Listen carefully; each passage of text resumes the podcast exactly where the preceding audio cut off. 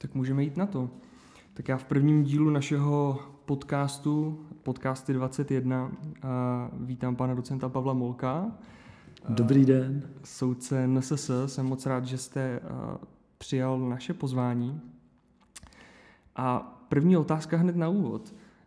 Vy jste v rozhovoru pro náš časopis před třemi lety říkal, že jste Jihočech, Velmi. Kdybych takhle modifikoval známou Cimrmanovskou hlášku, chtěl by v, ne, v Jižních Čechách žít každý? no určitě. Já jsem rozhodně patriot. Um, doma se cítím, až když vidím první rybník a první les. Ale na druhou stranu, no, a to, že jsem patriot, se projevuje i podle toho, že vlastně jsem byl v Brně 20 let, než jsem se rozhodl přehlásit, že jsem trvalý pobyt ale už s tou vizí, že přeci jenom první polovinu 21. století tady asi určitě strávím, tak jsem si řekl, že už to stojí za to a že teda se stanu aspoň z právního hlediska Brňákem. Ale srdcem jsem rozhodně jeho Čech. A je tady v Brně něco, co vám kompenzuje tu absenci těch rybníků? Jasně. E... Přehrada? Tak to asi ne. Eh, popravdě řečeno, já nejsem zase tak úplně zatížený na rybníky jako na nejoblíbenější vodní plochu. Já mám hrozně rád moře. To je jedna z věcí, kterou doteďka nechápu, jak to, že jsem se narodil eh, ve vnitrozemské zemi, největší chyba České republiky. A proto kdykoliv můžu, tak když si můžu vybrat, kde bych třeba strávil dovolenou, nebo kde bych tak jako mhm. třeba i rád učil, tak pokud možno je to přímořská země, takže jako jeden z těch hlavních důvodů, proč jsem se zamiloval do Portugalska, je, že to je země, která je předurčená mořem od začátku do konce. Prostě otevřená do oceánu, nemá tu naší uzavřenost do těch hor. A, takže přehrada mi to nekompenzuje, ale kompenzují mi to určitě lidi. Tak mám tady uh, manželku, mám tady skoro všechny kamarády. A, no a hlavně tady mám skvělou práci. Tak ta se taky asi nebude stěhovat do Jižních Čech. Žádná z těchto tří položek, takže myslím, že ta první polovina tohle století je dost jasná. A když jste mluvil o tom moři, že občas máte příležitost třeba někde učit. Kde jste byl naposledy? No, já systematicky učím v Portugalsku. Mm-hmm. Vlastně, když jsem eh, před deseti lety eh, propadl pocitu, že bych ještě měl před tou třicítkou um, odjet někam studovat do zahraničí, tak to, aby to bylo u moře, byl docela důležitý faktor a dostal jsem prostě zrovna v tu chvíli nabídku od Miguela Madura, tehdejšího končícího generálního advokáta soudního mhm. dvora, že budou rozjíždět nový LLM kurz v Lisabonu. A já jsem o Portugalsku v té době nevěděl vůbec nic, tak, že se tam narodil Vašku da Gama a ještě bych to vyslovoval špatně v té době.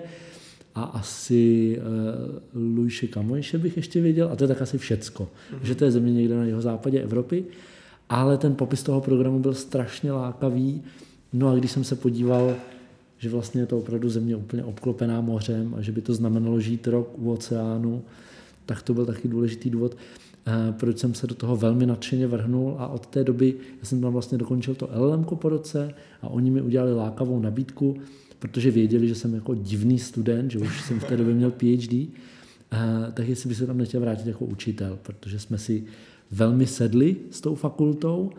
A tak se tam od té doby dvakrát ročně v průměru vracím a učím tam vlastně jezdím tam na dovolenou z hlediska soudu a, a učím tam na jaře a na podzim kurzy na jaře právo na spravedlivý proces a na podzim takový úvod do lidských práv. Když byste měl vypíchnout hlavní rozdíl mezi portugalskou vysokou školou, respektive právnickou fakultou a tou naší, nebo obecně českým přístupem, tak eh, co by to bylo? Jo, vy chcete naštvat posluchače hned na začátek, že? Aby to vypnuli. Uh, no, ten rozdíl je hodně velký. Musím říct já. Přístupu studentů asi předpokládám. Přístupu studentů. A tím vůbec to nekladu za vinu studentům. Ale já mám svoje portugalské studenty hrozně rád a když chci složit kompliment nějaké skupině svých českých studentů, tak řeknu, byli jste skoro tak dobří jako Portugalci. A je to dané tím, že já tam učím na katolické univerzitě, což je malá soukromá univerzita, kde ten ročník má nějakých, řekněme, 90 studentů, což je hodně málo. A já tam mám navíc výběrový předmět, který je hodně náročný, mm-hmm. protože oni do toho jdou s tím, že vědí, eh, že já chci, vlastně mám každý den, vždycky dopoledne od 10 do jedné hodiny, tam mám prostě takový, takový seminář a vždycky chci, aby na každý ten seminář se naučili nějaké dva, tři judikáty v angličtině. Mm-hmm. A teď si to spočítejte. Já mám hodinu každý den, čili pondělí, úterý, středa, čtvrtek, pátek, pak je víkend pauza a zase pondělí, úterý a pak to zakončím mood courtem. Jsou to tři hodiny jenom tady toho. Oni si musí načítat ty judikáty a do toho mají běžnou výuku odpoledne. Mm-hmm. Takže je to opravdu hodně náročné. Takhle jeden prostě dva týdny v kuse. Je to náročné pro ně i pro mě teda. Ale pro mě samozřejmě víc. Pro nikoho z nás není angličtina mateřský jazyk, takže musíme ještě překonávat tu jazykovou bariéru. A přesto všechno oni jsou schopni se na to připravit, takže je prostě radost to učit. A ten mood court opravdu stojí za to. Um, nedokážu si moc představit, že bych takhle náročný kurz učil u nás. A jak by se na, na, na mě asi studenti dívali. Dám vám úplně jeden příklad. Um, když jsem se tam vrátil, fakt se tam vracím těch deset let, když jsem se tam vrátil asi třetí rok, tak jsem si řekl, vlastně bych hrozně rád viděl ty svoje studenty, co jsem je učil před dvěma lety. A tak jsem jim poslal hromadný mail, jsem zpátky, hrozně mě to s vámi bavilo před těmi dvěma lety, nezajdem někde na kafe nebo na večeři. A teď mi přišly takové odpovědi jako moc rádi, ale kdyby to mohlo být až v pátek odpoledne, tak po čtvrté hodině.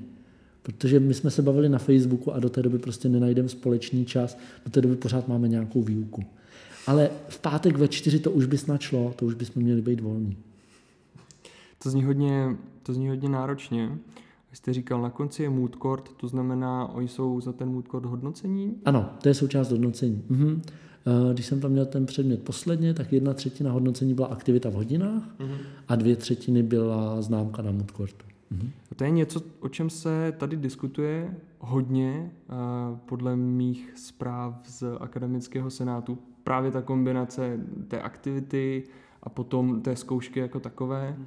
že eh, hodnocení není prostě o tom, dobře umím otázku číslo 13, tak si ji prostě vytáhnu, fakt si ji vytáhnu a, a, a potom dostanu za A. a eh, ale ta realita je pořád taková, že v některých předmětech uh, tohle to funguje, a v některých ne. Mm-hmm. Co si myslíte, že je uh, příčinou toho, že to v zahraničí jako je běžná praxe a tady u nás úplně ne? Hmm, v tom bych asi ten rozdíl úplně neviděl. Uh, já to zakončení mudkortem mám moc rád a mm-hmm. i mhm. tady jsem ho dělal, když jsem učil lidská práva a soudnictví, tak jsem ho dělal v semináři jako podmínku zápočtu. Mm-hmm. Ale v tom zahraničí si to užívám, protože já za ty studenty vlastně nemám tak velkou jakoby, odpovědnost. Já jsem tam zahraniční učitel a všechno, co se ode mě dozví, tak je jakoby navíc nadstavba k tomu, co musí umět, aby z něj byli dobrý portugalští, nebo němečtí, nebo rakouští právníci. Mm-hmm. Ale tady, v Brně, já cítím odpovědnost za to, aby uměli všechno to, co potřebuju. Prostě já bych třeba si nedokázal představit, že bych ústní zkoušku z ústavního práva nahradil mudkortem, protože já u toho moodcourtu samozřejmě nezjistím, jestli ten student rozumí všemu tomu, co je zásadní z ústavního práva. Což samozřejmě při tom výběru dvou otázek nezjistím taky, mm-hmm. ale mám tam velkou pravděpodobnost, že když to ten student neví, tak třeba si vytáhne zrovna ty otázky, co neví. Jo? A prostě já nemám špatný pocit z toho, když ukončím portugalský předmět, a nejsem si úplně jistý, jestli moji studenti úplně všichni správně pochopili koncept pozitivních závazků při výkladu článku 2 Evropské umluvy. Mm-hmm. Ale měl bych velmi špatný pocit, kdybych si nebyl jistý, že pochopili moji studenti z ústavního práva v Brně, co to znamená ústavně konformní výklad, nebo jaký je vztah mezinárodního a vnitrostátního práva České republiky. Protože bez toho bych prostě je nechtěl pustit do praxe. S tím, že mají diplom z téhle fakulty. Rozumím. No to zní určitě přesvědčivě. A určitě přesvědčivěji než, než některé jiné argumenty, které jsem na tohle téma slyšel. Hmm. A já jsem se na to Portugalsko chtěl zeptat a vy jste o něm začal ještě daleko dřív a já se nicméně budu držet té chronologie, co jsem si tak nějak tady postavil. A vy mimo to, že jste soudce, tak eh, když se vaše jméno zadá do Google, tak eh, vyběhne web Českého rozhlasu a vy vlastně píšete rozhlasové hry. Mm-hmm. Jak jste se k tomu koníčku dostal? No, to je na dlouhé povídání. Ono to má vlastně dvě položky. Já jsem měl vždycky rozhlas hrozně rád. Je to moje oblíbené médium. I teďka jsem rád, že mluvím na mikrofon, místo co bych mluvil do kamery. A protože já svět hodně slyším, spíš než bych ho viděl. Takže rozhlas jsem měl vždycky rád. A právě v té době, kdy jsem šel studovat do Portugalska, tak on to byl jako skvělý plán. Jo? Nechat tady zaměstnání na soudě asistentské a dát si rok pauzu na fakultě a naštěstí moji tehdejší šéfové, docent Šimíček na soudě a profesor Filip jako tehdejší vedoucí katedry mi hrozně vyšli vstříc a dali mi to neplacené volno.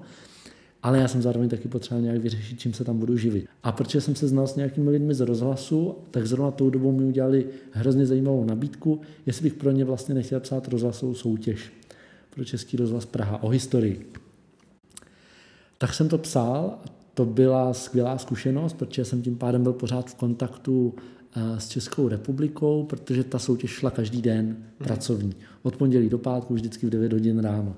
Takže já jsem jako vždycky třeba dva dny dopředu dostal nějakou reportáž z nějakého historického místa tady, hmm. v České republice. Měl jsem k tomu napsat nějaký obecný historický úvod, aby to bylo vtipné, nebo s nadhledem. Měl jsem k tomu napsat otázky, to jsem poslal do rozhlasu. Když jsem nemohl na nic přijít, tak jsem si dal ještě jedno kafe. A mě to konečně napadlo. To jsem poslal do rozhlasu a v ten určený den jsem si v 8 ráno přes internet zapnul rozhlas, v 8 ráno portugalského času a k snídani jsem poslouchal, jak ta soutěž teda probíhá naživo. Tak to bylo hrozně fajn a tím, že to bylo opravdu každý den a já jsem byl placený od kusu, tak mě to zvládalo tak nějak uživit na těch studiích. Takže to byla moc fajn zkušenost, ale pak, když jsem se vrátil, tak jsem toho nechal, protože to bylo docela hodně práce mm-hmm. a nestíhal bych to tady jako s prací, co mám v Brně. Tak jsem myslel, že se s rozhlasem vlastně rozloučím, ale vždycky jsem měl sen, že bych chtěl zkusit napsat rozhlasovou hru. A pak mě napadlo téma, jedno konkrétní, které jim v tom rozhlase prostě přišlo tak zajímavé, že se mi ozvala dramaturgině a řekla, no, na tom, jak jste to napsali, je vlastně hodně poznat, že jste začátečník, že jako nemáte to řemeslo, ale to téma je tak silné, že já si myslím, že by stálo za to to dotáhnout do konce a natočit to. No a to se stalo a já jsem byl pak i k vidění, protože to byl můj debit, já jsem byl úplně mláďátko a ten rozhlas to pojal hodně velkoryse, ten debit, takže hlavní roli dostal pan Viktor Price. A tam, kde já jsem měl vymyšleno, že by měl znít zvuk symfonického orchestru a měl jsem vymyšleno, že nějak technicky to určitě půjde, aby tam zazněl tenhle úryvek třeba eh, z mé vlasti od Bedřicha Smetany a že by se tam nějak elektronicky dala udělat nějaká chyba, protože ta situace je o tom, že eh, housle hrají falešně a dirigent jim nadává. No tak v rozhlase se rozhodli, že ne, že to by nebylo ono a že to natočíme rovnou prostě se symfonickým rozhlasem. Takže se pozvala půlka symfonického, rozhlasu, symfonického orchestru Českého rozhlasu, zabrala se velká zkušebna, pan Price mluvil na ten mikrofon a za ním stál reálný dirigent a takhle probíhalo to natáčení. Tak to je hodně splněný sen. No naprosto, říkám, to jsem byl v Jiříkově vidění. A já se ale ještě vrátím k tomu Portugalsku, protože vy jste říkal, že tímhle jste si vydělával na živobytí, protože tady jste měl vlastně dovolenou v práci. Mm-hmm. Neplacené volno. A, jo, pardon, neplacené volno. A předpokládám, že ten LLM kurz byl ale placený. To jste dostal stipendium? Byl placený, ale já jsem dostal uh, takovou velmi férovou nabídku, že nemusím platit to školné předem, ale že ho můžu zaplatit ex post. Takže já jsem se vrátil, tady jsem začal se pracovat a z toho jsem ve splátkách to postupně zaplatil. Byla to dobrá investice, když to takhle zpětně hodnotíte? Přemýšlím, jestli to můžu s něčím srovnat, asi ne, takže byla to rozhodně nejlepší investice mého života. Ne, to je jako, jestli poslouchají studenti, tak to je postup, který bych všem, kteří můžou, tak bych vřele doporučil. Vlastně dostudovat, dát si pár let pauzu, vyzkoušet si práci. U mě to teda bylo 6 let, co jsem byl jakoby asistentem na NSS. A pak, dokud je člověk ještě svěží, ale už má nějakou tu praktickou zkušenost, je studovat ven, na rok LLM, na tři roky PhD, takového něco. Úplně nejlepší možné, co jsem mohl udělat. A vy jste vlastně v rozhovoru pro nás před těmi třemi lety říkal, že jste měl pocit, že ta výuka je fajn, že to jako zvládáte, ale že vám tam něco chybí, takové to... to Z mojí strany. Ano, ano. Přesně tak. To, to koření a to bylo právě v tom LLMku. A byl byste proto, aby třeba na právnické fakultě doktorandi vyjížděli povinně na nějaký zahraniční pobyt, tak jako to mají třeba na fakultě sociálních studií, tuším už dva roky? Eh, já se možná vždycky bráním tomu, aby něco bylo povinně, ale v tomhle případě bych se za to skoro přimlouval a určitě bych byl proto, aby k tomu měli doktorandi takovou podporu, jakou to jen jde. Stipendia, já nevím, všechno, co je třeba, v tom bych určitě vycházel vstříc. Eh, jakkoliv mám moc rád zdejší právnickou fakultu, tak rozhodně, co mi dalo nejvíc za těch 20 let, co se právem zabývám, tak byl určitě jeden semestr na Erasmu a potom ten jeden rok v Lisabonu, to bylo úplně k nezaplacení. Ono je to vždycky dobré se koukat na, na tu rodnou krajinu trošku z té zahraniční perspektivy, zvenku. Jasně. A člověk je... nakonec zjistí, že to tady má vlastně strašně rád a, a že spoustu věcí tu funguje hrozně dobře. Něco ne, ale konec konců od toho je ta zahraniční zkušenost, aby jsme věděli, co by se dalo třeba tady zlepšit. Jasně, na to je takové to čínské přísloví, že když bydlíte v červeném domě, kde je všechno červené, tak nepochopíte, že to je červené, dokud nevídete ven a nevidíte ty jiné barvy. Takže jo, i pro mě, i ta zkušenost s portugalskou společností byla hrozně obohacující, že jsem si třeba uvědomil, že některé věci jsou v české společnosti asi špatně a bereme je za přirozené a některé jsou dobře a taky je bereme za přirozené, že to je dané předem. A jaký jsou Portugalci oproti, oproti Čechům jako společnost? Um... Řekněte třeba, co se vám líbí uh, oproti Česku, co byste chtěl mít doma a co naopak si neumíte představit, uh, co mají právě Portugalci. No já začnu tím kritickým. Mm-hmm. To, co je na Ono to vlastně ale souvisí. Vlastně, co se mně na Portugalsku nejvíc líbí i nelíbí, nebo na Portugalcích, obojí souvisí s tím, že oni vlastně nikdy neprožili žádnou velkou společenskou změnu. Žádnou opravdu revoluci.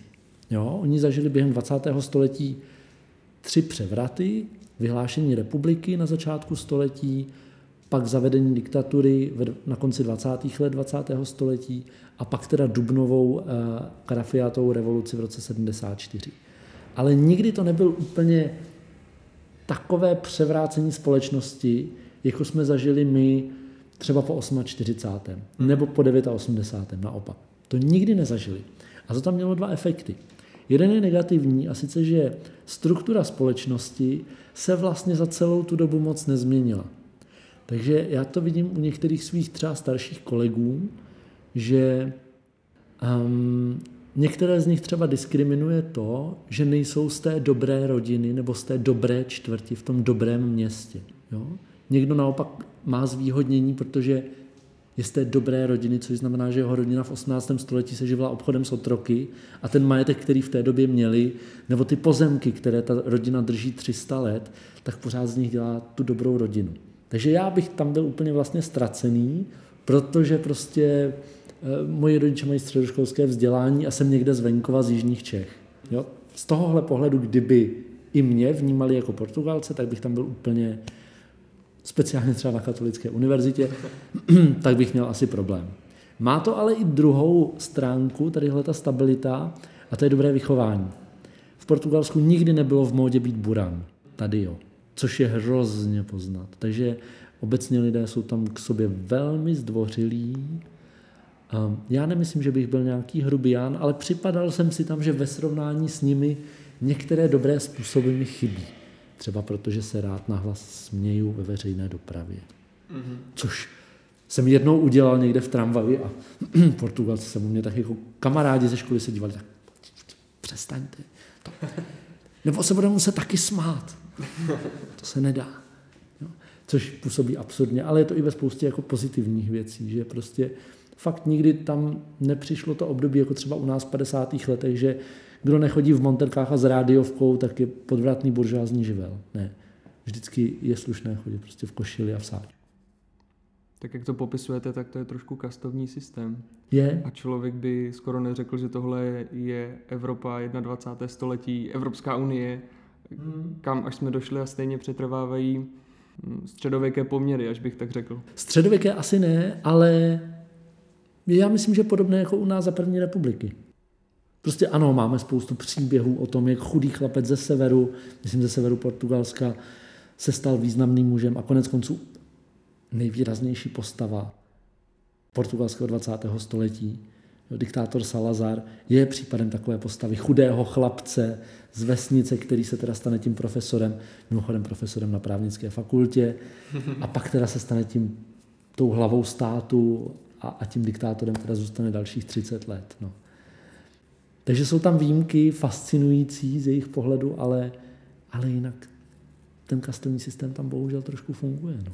To je potom o tom uh, červeném domečku, hmm. tak je to hodně jako velmi znát, že vlastně česká hmm. společnost nebo Česká republika jako taková je vlastně docela fajn místo k žití, protože se uh, z mladíka z jihu Čech může stát soudce nejvyššího správního soudu. Přesně tak. A nic mu v tom nebrání. A myslím si, že v Portugalsku by se mi to nikdy nemohlo stát. Protože jsem z venkova. Já jsem z města, které má 2,5 tisíce obyvatel. To bych byl úplně nemožný v Portugalsku. To je velký paradox. A já... Tady se mě na to nikdy nikdo nezeptal, to prostě nikoho nezajímá, že? Taková meritokracie možná mm-hmm. trošku. Mm-hmm. A já bych teď přešel uh, k právu. Um, vy jste říkal, že máte rád uh, Českou ústavu, protože je úsporná, ten text je úsporný, ale vlastně nejvyšší správní soud to je veřejné právo a veřejné právo je velmi rozsáhlé. Mm-hmm ať už jsou to předpisy v oblasti životního prostředí nebo třeba daní mm-hmm. a vy vlastně jako soudci nemáte specializaci na NSS, výjima třeba volebního senátu, mm-hmm. ale to je v podstatě agenda navíc. Takže vy musíte číst i ty hrozně dlouhé veřejnoprávní předpisy. Není to pak kontrast oproti té ústavě, kterou máte rád, protože je právě třeba úsporná Nevadí vám to občas? Ne, tak samozřejmě daňový řád není předpis, který bych si četl na dobrou noc. To by asi nebyla dobrá noc. Zatímco ústavu bych si na dobrou noc přečetl, že je fakt dobře napsaná. Ale uh, já v tom vidím rozdíl v tom, že ústava je krátká, stručná, výstižná a měla by taková být, protože by si měl mít vlastně možnost přečíst a pochopit každý občan mm. téhle země. Jiná věc je, že i daňové předpisy by měly být takové, aby je dokázal pochopit každý, koho se týkají. Ano. A, což jsou přinejmenším všichni živnostníci a tak napsané prostě nejsou. Ale co se dá dělat? No? Já nejsem nějaký velký fanoušek daňového práva v tom smyslu, že by že bych měl daňový řád tak rád, jako mám ústavu, to opravdu ne, protože je napsaná, jsou napsané ty předpisy tak, jak jsou napsané, neustále se mění, jsou nepřehledné tak, jak jsou nepřehledné, všichni to víme a nikdo s tím nedokáže nic udělat. Ale to je prostě výzva pro nás, kteří to aplikujeme a soudci to chápat musí, když se tím zabývají, pro nás prostě není omluvy, no ale těch běžných uživatelů je mi prostě líto. No. Daňový řád není něco, co byste si četl večer a když odhledneme od té ústavy pryč, je teda něco, co byste si večer přečetl, nebo přinejmenším, co aspoň máte rád z těch jiných uh, odvětví práva, než je ústavní právo? No určitě ne žádné zákony. Já teda se přiznám, že večer většinou kontroluju svoje rozsudky, uh-huh. koncepty, že si je vždycky, že vlastně když napíšu nějaký koncept, nebo moji asistenti napíšu nějaký koncept, tak, si, tak to jednou zkontroluji ještě se spisem, pak si to vytisknu a pak to ještě jednou zkontroluji vytištěné na tečky, na čárky, na mm-hmm. gramatiku a to dělám v tištěné podobě, takže to dělám většinou večer před spaním.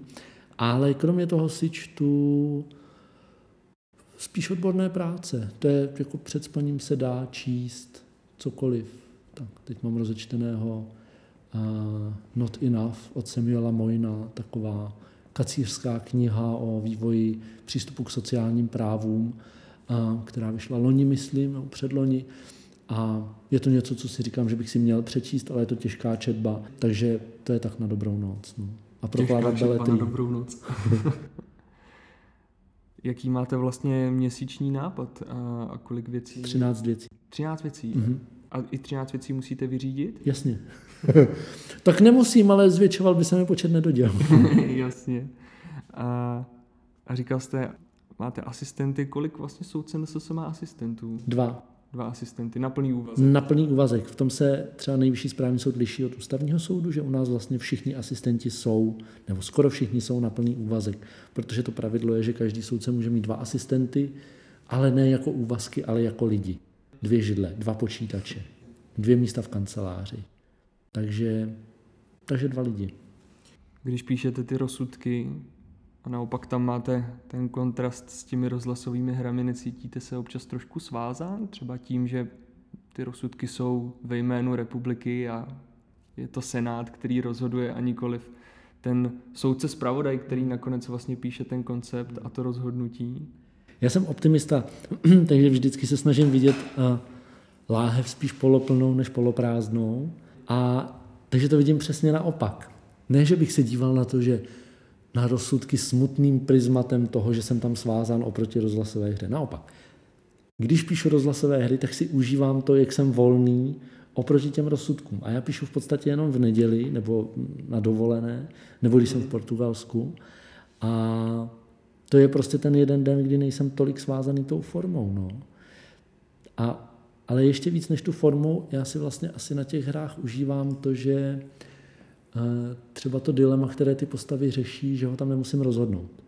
No v rozsudku musíte nakonec rozhodnout. Musíte dát ano nebo ne. Mm-hmm. Prostě kasační stížnost se zamítá, anebo rozsudek krajského soudu se zrušuje. Tam není nic mezi tím. A jste to vy v kolektivu soudců, kdo to musí rozhodnout. U hry ne. Já můžu nechat tu otázku, kterou ty postavy řeší, můžu nechat otevřenou. E, třeba kamarádi mi vyčítali u té mojí první hry, má pro tentokrát obsazená vlast, tak mi vyčítali, to je o tom, jak se skupina hudebníků postaví ke skutečnosti okupace. Mm-hmm. Proč tam budou něco dělat nebo ne. A jak, jest, co budou dělat. A někteří kamarádi mi potom vyčítali, no ale ty tam vůbec neříkáš, jako, co je ta správná reakce, jak to mají udělat. A vysloveně to dráždilo, tak jsem si říkal, no dobře je to napsané, to jsem přesně chtěl vyvolat, protože já to nebudu odpovídat za vás. Vy se zamyslete, jak byste se zachovali v té situaci. Já nevím, já sám za sebe nevím, jak bych se zachoval. Ve hře můžu. Ve hře můžu nevědět. V rozsudku nemůžu dělat non-licet. Stává se vám eh, někdy, že si otevřete ten spis, k ním listujete a už máte nějakou představu o tom, co to je asi za věc, jak se rozhodovalo v minulosti a pak třeba přijde někdo z vašich asistentů anebo dalších soudců ze Senátu a vy kompletně změníte názor? Samozřejmě. Jinak by to nebylo tak zajímavé, kdyby to bylo jenom soudce sobě. A já mám jako asistenty vždycky, myslím, hodně výrazné osobnosti, takže ty debaty jsou zajímavé. A kolegové v Senátu samozřejmě. A navíc většinou, jakmile mám takové pochybnosti, tak tím, že my jsme takový hodně fungující soud, tak vím, že vždycky za svými kolegy v Senátu můžu přijít a pobavit se s nimi o tom dřív, než to začnu psát mm-hmm. a tahle dilemata si vyřešit. Když uh, vy jste před vlastně několika lety napsal uh, takový článek na jiném právu, hmm. rudé a hnědí, a nebo o dvou právních podáních. A, a později, a to bylo jedním eh, z účastníků vzneseno v, v námice vaší podjatosti. A vy jste se tehdy necítil podjatý, no se se rozhodl, že eh, podjatý nejste. A Není tohle to něco, co vám v hlavě potom vytvoří majáček toho, o čem můžete psát? Že vlastně jste jako soudce svázaný jak v psaní třeba těch rozhlasových her, když tam jsou ta historická témata, tak tam třeba tolik ne, ale ve své publikační činnosti? Třeba? Samozřejmě, jo. Prostě před třemi lety jsem byl jmenován soudcem a minimálně do konce svého funkčního období, což znamená do roku 2050. Prostě mám tenhle ten limit a s tím jsem do toho šel. To je jak v manželství. Prostě je to velmi naplňující, ale zároveň je to určité omezení svobody. To je to, s čím do toho člověk musí jít. Eh, třeba hm, ten eh, post na jiném právu bych už dneska, přestože bych s ním i dneska souhlasil, tak dneska už bych ho tak nenapsal. Já jsem ho psal, to už je strašně starý post, někdy před deseti lety, nebo kdy, kdy jsem vůbec ještě neměl ani myšlenku na to, že bych mohl být soudcem. Mm-hmm.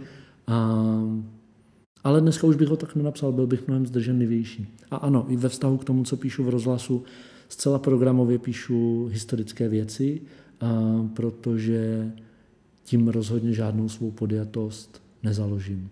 No, to, co píšu, nevím když jsem napsal seriál o Karlu IV., tak z toho snad námitku podjatosti nemůže vytvořit opravdu nikdo. Šikovný advokát se třeba najde, jo. bude muset. Klient platí. Že tam kritizují papeže třeba. papeže před sedmisty lety. Jsem tady zmínil uh, to volební soudnictví, ten volební senát. Cítíte třeba u vás konkrétně výhodu oproti jiným kolegům v tom, že jste vystudoval politologii při těch volebních věcech? No, nakonec asi ne tak velkou, jak bych sám čekal. Výhoda to určitě je, ale nemůžu říct, že bych nějak každodenně při těch, při těch jednáních um, využíval své znalosti politologie. Spíš, co mě tam uklidňuje, je, že Vlastně já jsem byl dřív, jsem byl asistentem docenta Šimíčka, který byl od začátku ve volebním senátu, takže vlastně tu judikaturu volebního senátu jsem sledoval od samého začátku, od roku 2004. Takže to je spíš uklidňující.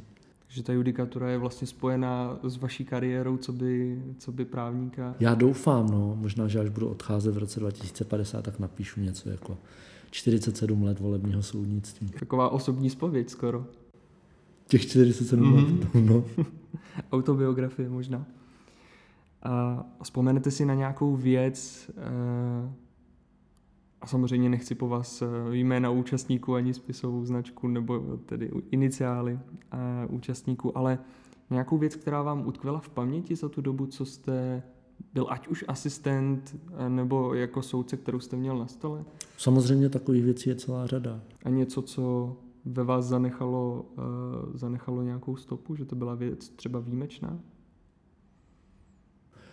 Určitě, ale pak je otázka, čím je výjimečná. Některé věci jsou výjimečné tím, že jsou tam složité právní problémy, některé věci jsou výjimečné tím, že jsou třeba medializované, některé věci jsou výjimečné tím, že si řeknete, aha, tak tady jsem to snad rozhodl tak, že to někomu opravdu pomohlo, že třeba ten svět je o maličký kousek spravedlivější.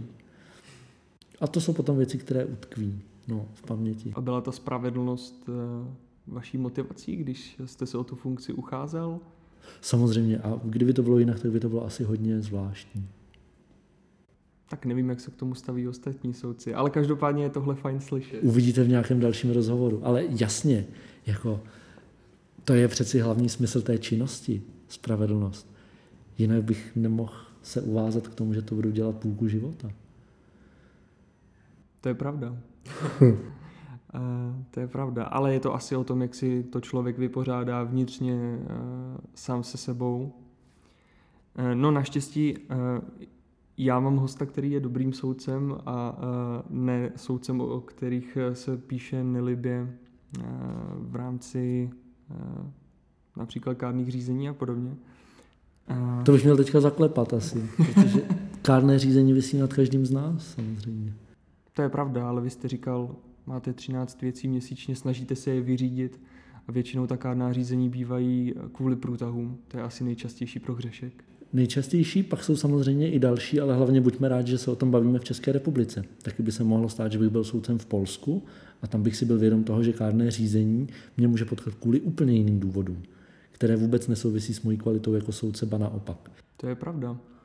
Ehm, a tohle je třeba něco, o čem se úplně nemluví. Já tu situaci sleduju, protože ehm, mám rád polštinu, ehm, v Polsku jsem byl na Erasmu Bezva. a tak nějak jsem k té zemi přilnul, hmm.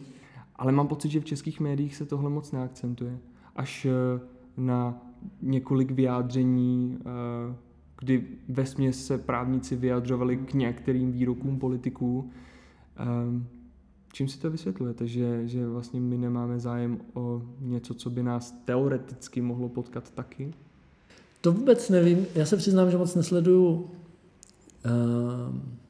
já moc nesleduju třeba českou televizi, nebo jako české televize, nebo české noviny pravidelně čtu vlastně skoro jenom týdenník Respekt a ten se na tu situaci v Polsku zaměřuje docela dost. Ale kdybych proto měl hledat nějaké vysvětlení, možná, že to je prostě tou naší uzavřeností. Čím se vracíme zpátky k tomu srovnání s Portugalskem, prostě, že ti Češi kolem sebe, a Moravané a Slezané, mají kolem sebe ten pás hor a už nemáme moc ten nadhled nad tím, co se třeba děje jinde v Evropě, na to, abychom to vnímali jako, že to je naše věc. Další důvod, proč mám rád Portugalce, oni tohle nemají. Oni vždycky měli ten pocit, že jsou otevření tomu světu, protože prostě vždycky za rohem je ten oceán a ta vize toho, že můžu vlastně odejít do té Brazílie a do toho Mozambiku a do té Angoly a dělat tam často hrozné věci. Jo? Zase, abych byl vyvážený v rámci kolonialismu, ale ta otevřenost tam je. A stejně je tam ta otevřenost vůči Evropě.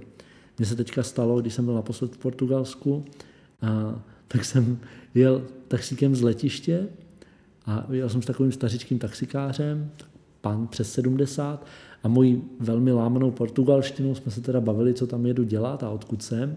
A když jsem řekl, že jsem z České republiky, tak on hned zareagoval, je, Česká republika, ještě je pořád prezidentem ten eh, Václav Havel? Já jsem říkal, no není, už umřel. A to je škoda. To, byl, to byla hrozně zajímavá. On byl takový filozof a básník, že jo? Jsem říkal, no v podstatě jo, on byl dramatik, ale to je skvělé, že ho znáte jako Portugalec. A on se tak skoro urazil a říká, no samozřejmě, že ho znám, vždyť jsme všichni Evropani. Tak já nevím, jestli by mě tohle potkalo v České republice tak často. To je docela hezký přístup. Hmm? Vy jste se ve svém výzkumu vlastně zabýval evropskou integrací. Hmm. Kniha byla nazvaná Materiální ohnisko ústavy věčný limit evropské integrace s otazníkem na konci. Myslíte, že, protože ono to není konec konců jenom o tom právu, ale, ale je to o názorech jednotlivých lidí a lidu jako toho originálního ústavodárce. Máte pocit, že třeba v Portugalsku by těsnější integrace byla snažší? To nevím. Uh, no, snažší než u nás to asi určitě, to skoro, to skoro kdekoliv v Evropě. Ale Portugalci mají k evropské integraci hodně jiný přístup než my, méně počtářský. Portugalci vůbec eh, moc nejsou počtáři, nepřepočítávají všechno na eura, rozhodně. Mm.